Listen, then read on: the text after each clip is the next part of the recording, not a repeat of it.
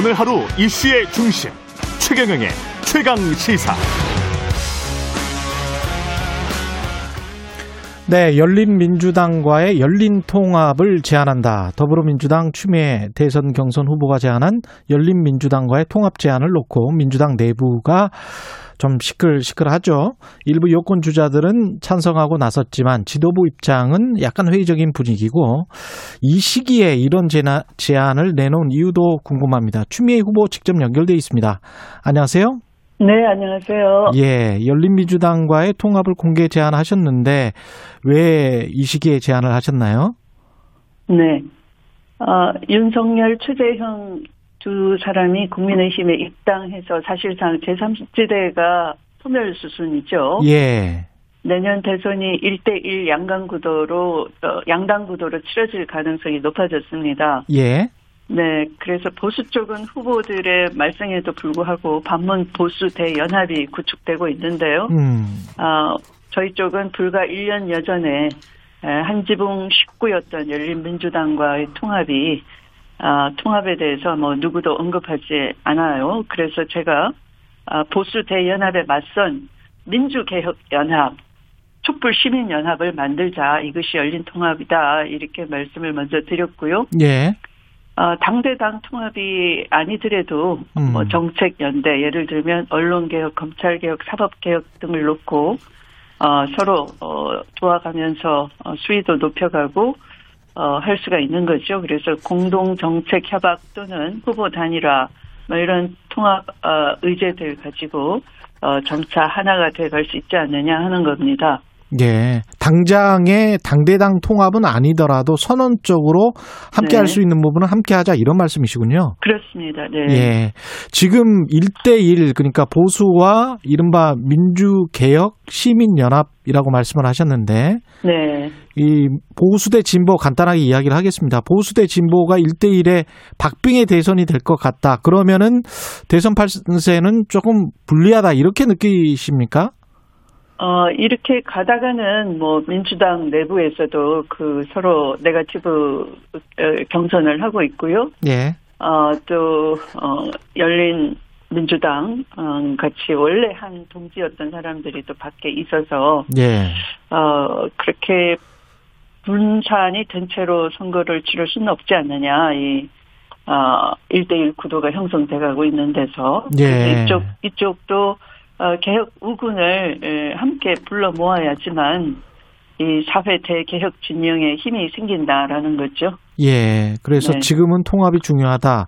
김두관 네. 후보는 찬성 입장 밝혔지만 어제 이상민 당 선관위원장 저희 프로그램 인터뷰했는데 네. 어, 대의 명분이 축적돼 있는 충족돼 있는가 이게 사실상 반대고요. 어, 송영길 당 대표는 약간 유보적인 태도인 것 같습니다. 이 전체적으로 버- 봤을 때 어떻게 생각하세요? 이 이런 선언적인 거라도 같이 할 수 있는 그런 분위기는 성숙돼 있다 이렇게 보십니까? 우선 당 선관위원장이 예. 후보들의 그 주장에 대해서 일일이 어, 뭐라고 의견을 밝히고 하는 것은 그 본분에 어긋난 아 어, 권한을 벗어난 일이고요. 그렇게 하면 안 되고요. 부적절하다. 예. 네. 어, 그리고 당 대표 입장에서는 어, 당 대표는 이런 그 집안을 키우고 어, 음. 또 대선의 분위기를 마련하고 하는 거니까 예. 아, 오히려 본인이 먼저 더 적극적으로 나서야 되는 일이죠. 예.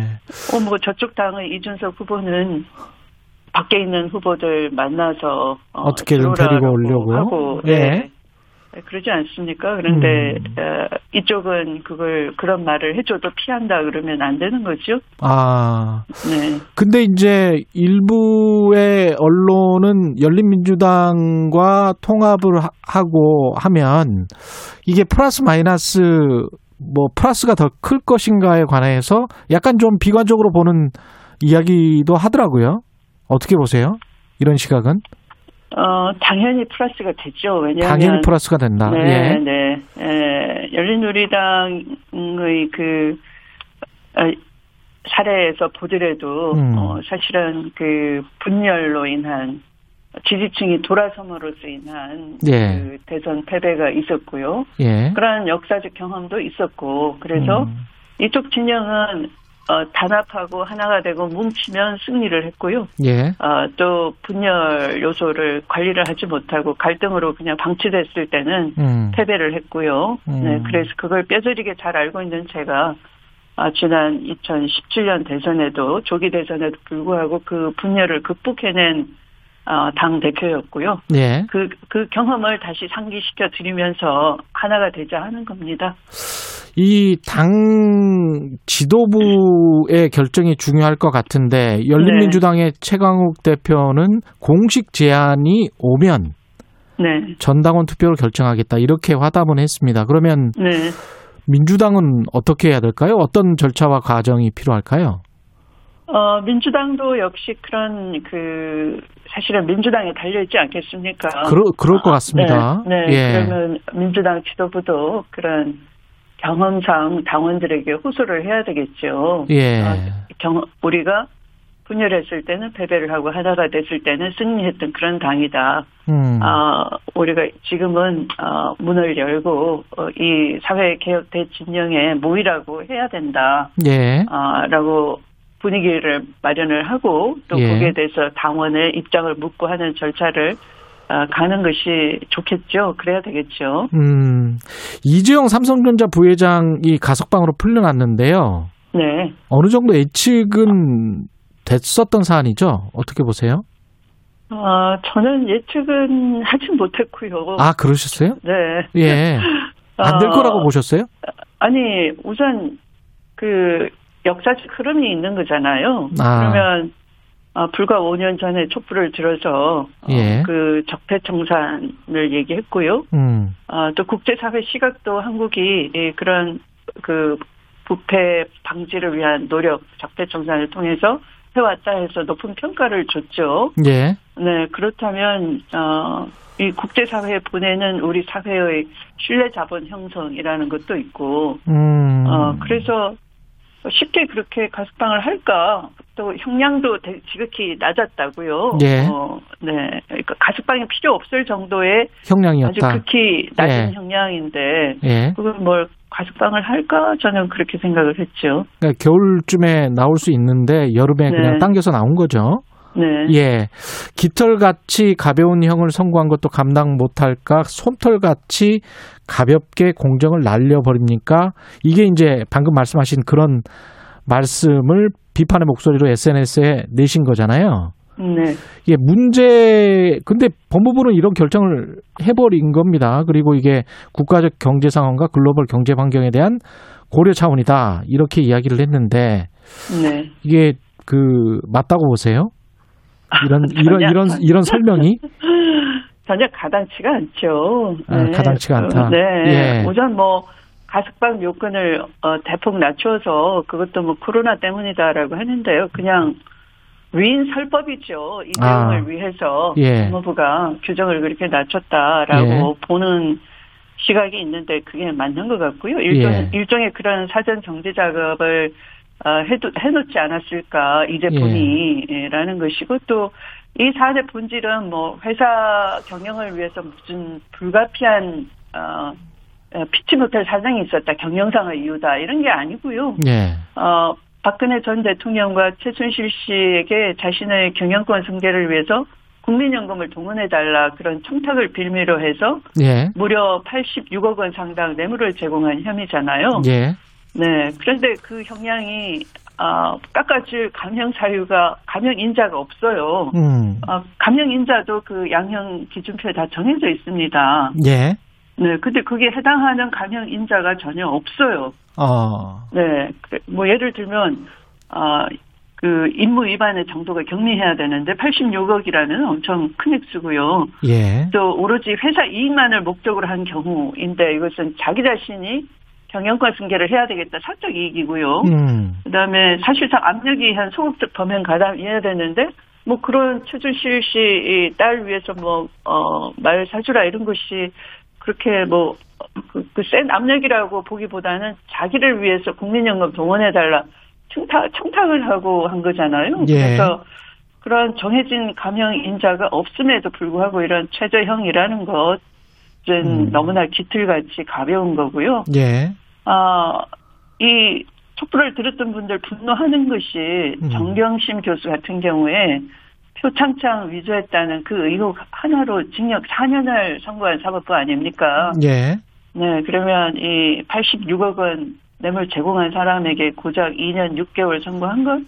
이게 음. 사실상 뭐 가석방을 법원에서 미리 염두에 두고 어 그렇게 하지 않았을까 하는 예. 그런 의심이 드는 거죠.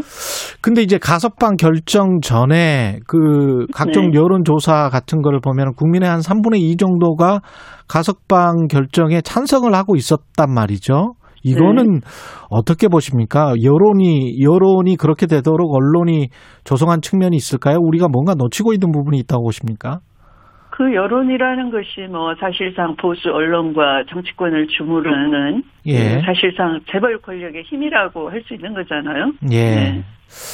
그런 측면에서 네. 좀 네. 그렇다. 네. 이 청와대와의 혹시 교감이나 뭐 이런 거는 있었을까요? 법무부가?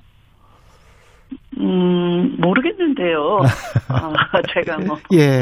그것과 관련해서는 어, 예. 모르겠는데 예. 사실은 법무부 가 하는 말이 뭐 경제상의 이유 뭐 여러 가지 얘기를 아까 말씀을 하셨잖아요. 경제 예. 상황, 글로벌 경제 환경 예. 어, 이런 걸 법무부 장관이 고려했다라는 건데요. 예.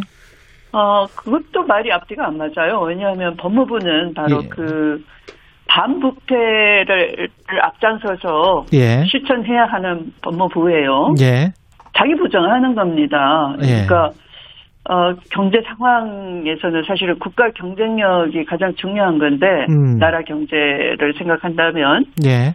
국가 경쟁력이 중요한데 그 경쟁력이라는 것은 그 나라가 얼마나 투명하냐, 아, 또 신뢰 자본을 얼마나 형성하고 있느냐 이런 예. 거예요. 예. 그래서 올해 초에 국제 투명성 기구에서 우리나라를 어, 이 역대 최고 점수 를 음, 주고 예. 또 최고 등수를 받았어요 우리가. 예. 그러니까 61점을 받고 33위를 했는데 이게 역대 최고라고요. 33위. 예. 네. 근데 그 이유가 뭐냐면 반부패 개혁 의지를 평가한 거고 음. 그 중에서도 적폐 청산 노력을 높이 평가받았던 거죠. 예. 네. 그런데 이, 이 바로 그 모델이 됐던 이 대한민국 대표 기업이 어, 정경 유착을 한 것에 대해서 어, 사법적인 그 판단과 집행을 했다라는 걸로 점수를 따놓고 반부패에 앞장서야 할 법무부가 스스로 음. 자기 할 일을 부정해버린 거죠. 예.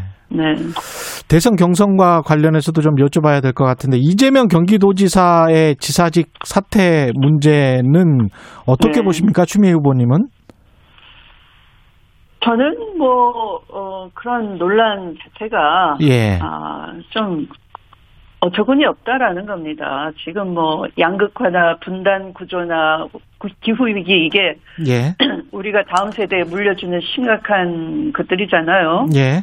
어, 이걸 해소하기 위해서 머리를 맞대고 지혜를 모아도 힘들 판에 음. 그 지사직 사퇴 문제 가지고 네가티브 신경전을 벌인다는 자체가 집권당으로서는 너무 참 쪼단하다, 어처구니 없다 하는 겁니다. 이재명 개인을 떠나서. 예. 그러면 네. 논란을 불러 일으킨 주체들이 쪼잔하다라는 말씀이신가요? 그렇죠. 아. 본인, 저나 예. 정세균 전 총리님은 현직도 아니에요. 예.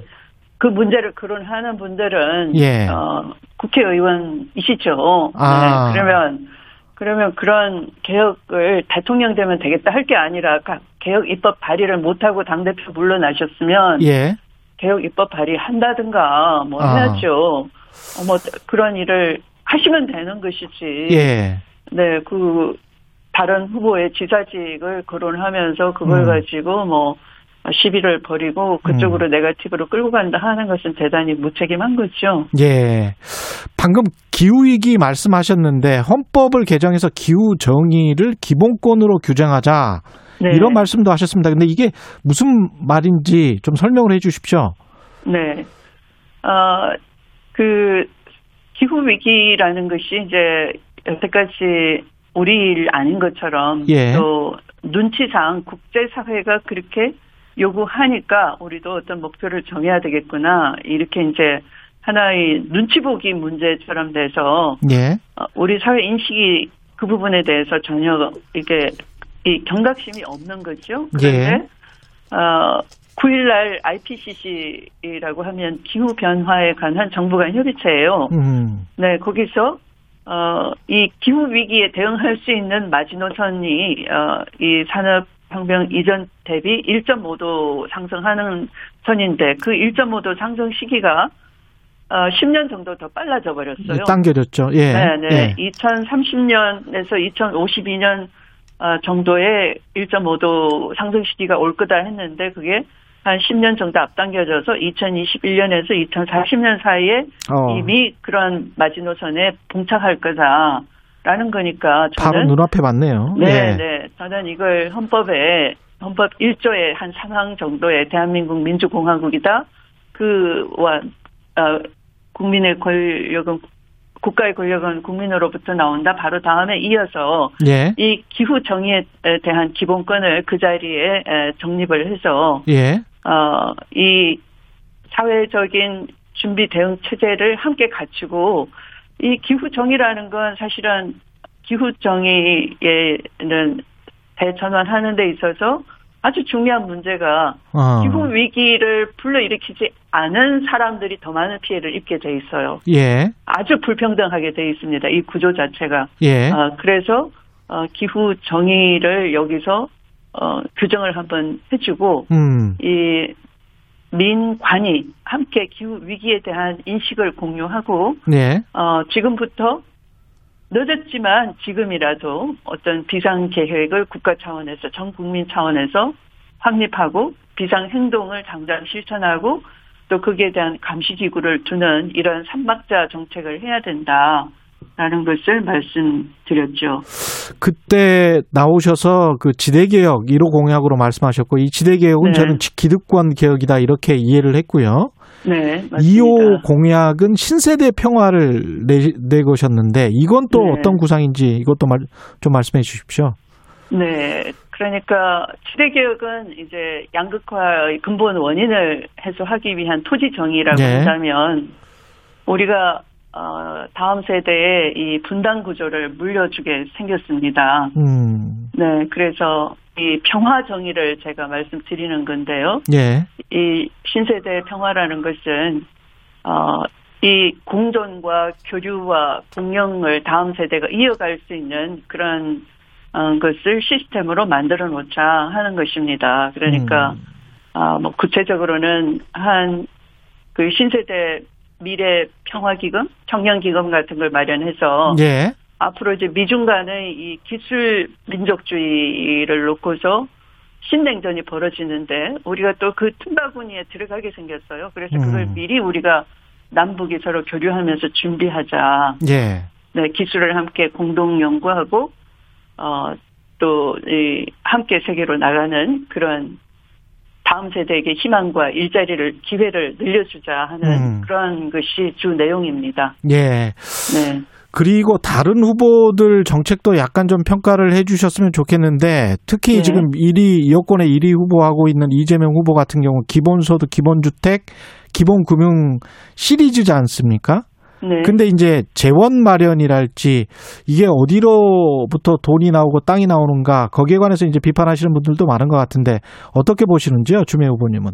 네, 기본 시리즈는 조금 본말이 전도된 거예요. 예, 그러니까 그 기본을 하려면 재원 마련 말씀처럼 네, 그게 중요한데요. 이것은 기본적으로 불공정, 불평등을 혁파하지 않고는 시스템 음. 자체를 근본적으로 바꾸지 않고는 그 재원 마련은 거의 그냥 눈꽃만큼 나올 겁니다. 그래서 아, 그게 정기적으로 고정적으로 뭐 소득 대체 정도로 할 수 있는 기본 소득이 나올 수 없는 모델이고요. 예. 그러니까 이제 상대 진영에서 그걸 아니까 아 뭐 용돈 주는 거냐, 뭐 예. 레시피 주는 거냐 이렇게 비판을 하는 거죠. 음, 어 저는 우선 이 어, 기본 소득이 됐던 또는 기본 주택이 됐던 이게 나오려면은 예, 이 불로소득 지대추구 시스템을 고치는 게 먼저다라는 겁니다. 예, 어, 뭐 어제 그 장기 저리 대출 기본금융 이것도 제안을 했지만 어, 이것도 어, 사실은 불로소득 기반이 주로 부동산이 주로 그 원인이 되는 건데요. 그렇죠. 지대주고 시스템에서 예. 금융도 다 부동산 담보부 대출을 해서 부동산을 금융화해 버리잖아요. 그랬습니다. 그래서 투기화가 되는 거죠. 투기 상품으로 부동산이 돼버린 거죠. 예. 그러면 금융 개혁을 또 해야 되는 거예요. 그래서 음, 그런 금융 개혁을 하지 않고 금융 개혁을 하려니 그 뿌리가 또 부동산이니까 그렇죠. 이 불로소득의 지대추구 시스템을 고치지 않고는 예. 어, 그런 그 기본 시리즈는 약간 그 사상 누각이다 라는 아, 거죠. 알겠습니다. 오늘은 네. 여기까지 해야 되겠습니다. 시간이 다 네. 돼서요. 말씀 네. 감사하고요. 추미애 전 법무부 장관 더불어민주당 대선 경선 예비 후보였습니다. 고맙습니다. 네, 고맙습니다.